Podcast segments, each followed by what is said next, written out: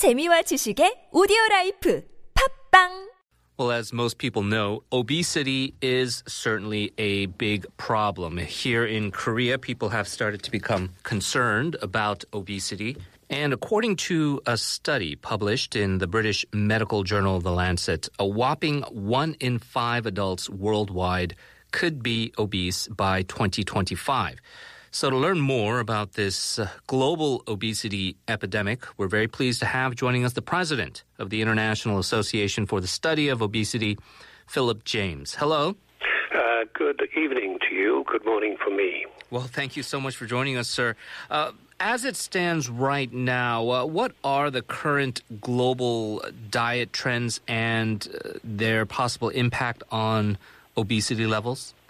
Been very clear for the last uh, 30 to 40 years that the Western Americanized uh, British style, style of eating is being exported right across the world.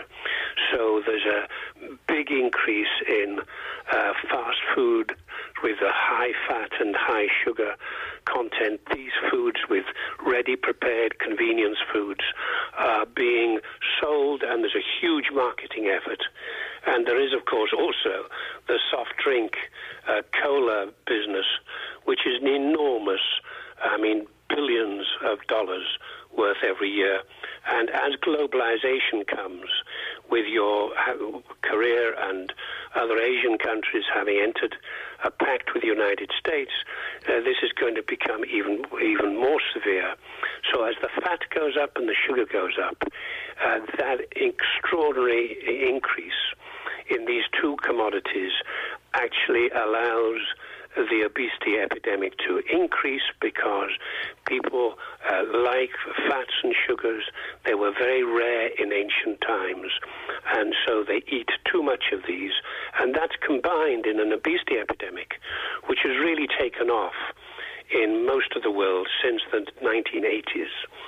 The obesity epidemic is partly due to that food system and also to the fact that we've effectively given, given up our normal physical activity, car use, mechanical aids in the home, at work. We practically do very little physical work to earn our living now. And with television and video games and computers, it means that as we drop our physical activity, and it's very difficult to reverse, it's even more important to have a high quality diet.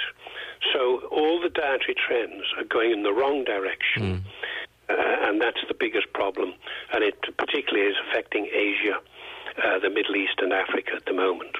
So the way you lay it out is uh, global trade and you know people can be on either side of the issue of globalization but things like the TPP and various other factors which have an influence with this so-called westernization of diets around the world as well as an increased sedentary lifestyle kind of lead to this uh, perfect storm that you're alluding to. If it if it's um, to the point where one in five, 20% of adult of adults around the world can potentially be considered obese by 2025. Is it uh, sort of a tipping point? Are we past the point of no return, or do you feel that policies like uh, what the UK recently instituted with their sugar tax are things that will mitigate this so-called uh, global epidemic?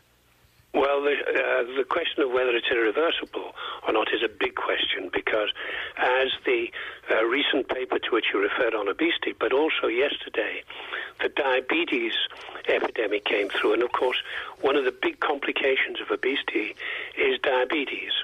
And from an obesity point of view, please remember that the latest calculations are that it, obesity costs the world already $2 trillion a year. In other words, it's the equivalent to the cost of all warfare, guerrilla war, all conflicts.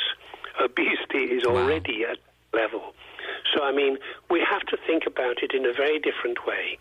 The Americans and the Brits have constantly talked about this is your individual problem.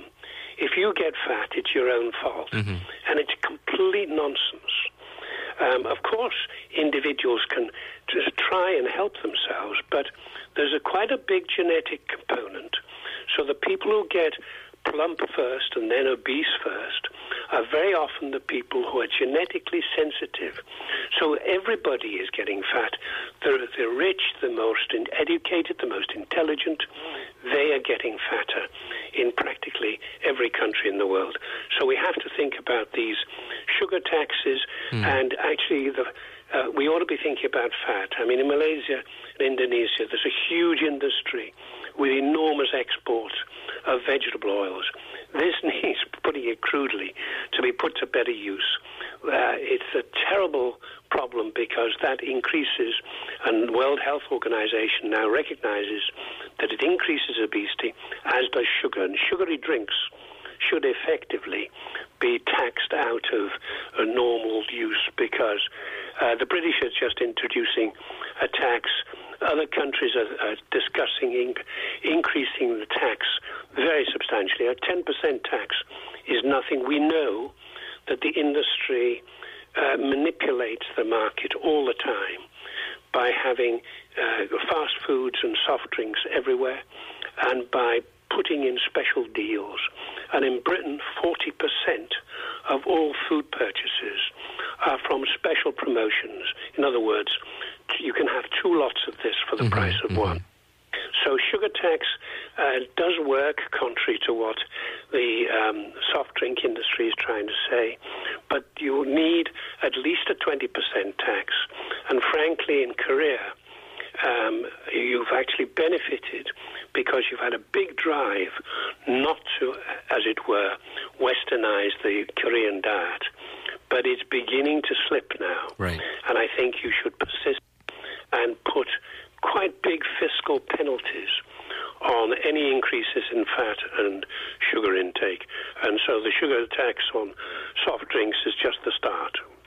The counter argument is always you hear this from maybe the more fitness enthusiasts is look this is thermodynamics calories in calorie out simple arithmetic just consume less than you burn and it just takes self-discipline and willpower. But what you're saying is that sometimes people can't help themselves and often it is uh, what you're saying insidious marketing campaigns that are uh, the main culprits and that's why government does have to step in Yes, uh, uh, that's exactly right. With the chief scientist of the British government telling the British government 10 years ago now, you've got to forget about this idea that it's all down to individual uh, uh, discipline.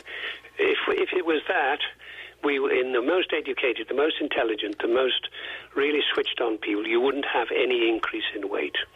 But we see, uh, whatever the country, that the most intelligent and educated getting fat. So, mm-hmm. and beautiful study from the uh, Parliament here in Britain in the Scientific Committee showed the behavioural change. In other words, health education, telling people what to do.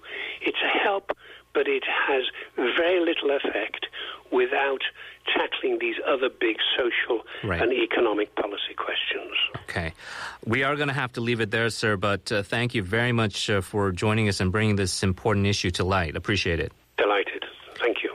President of the International Association for the Study of Obesity, Philip James. Seoul City News up next.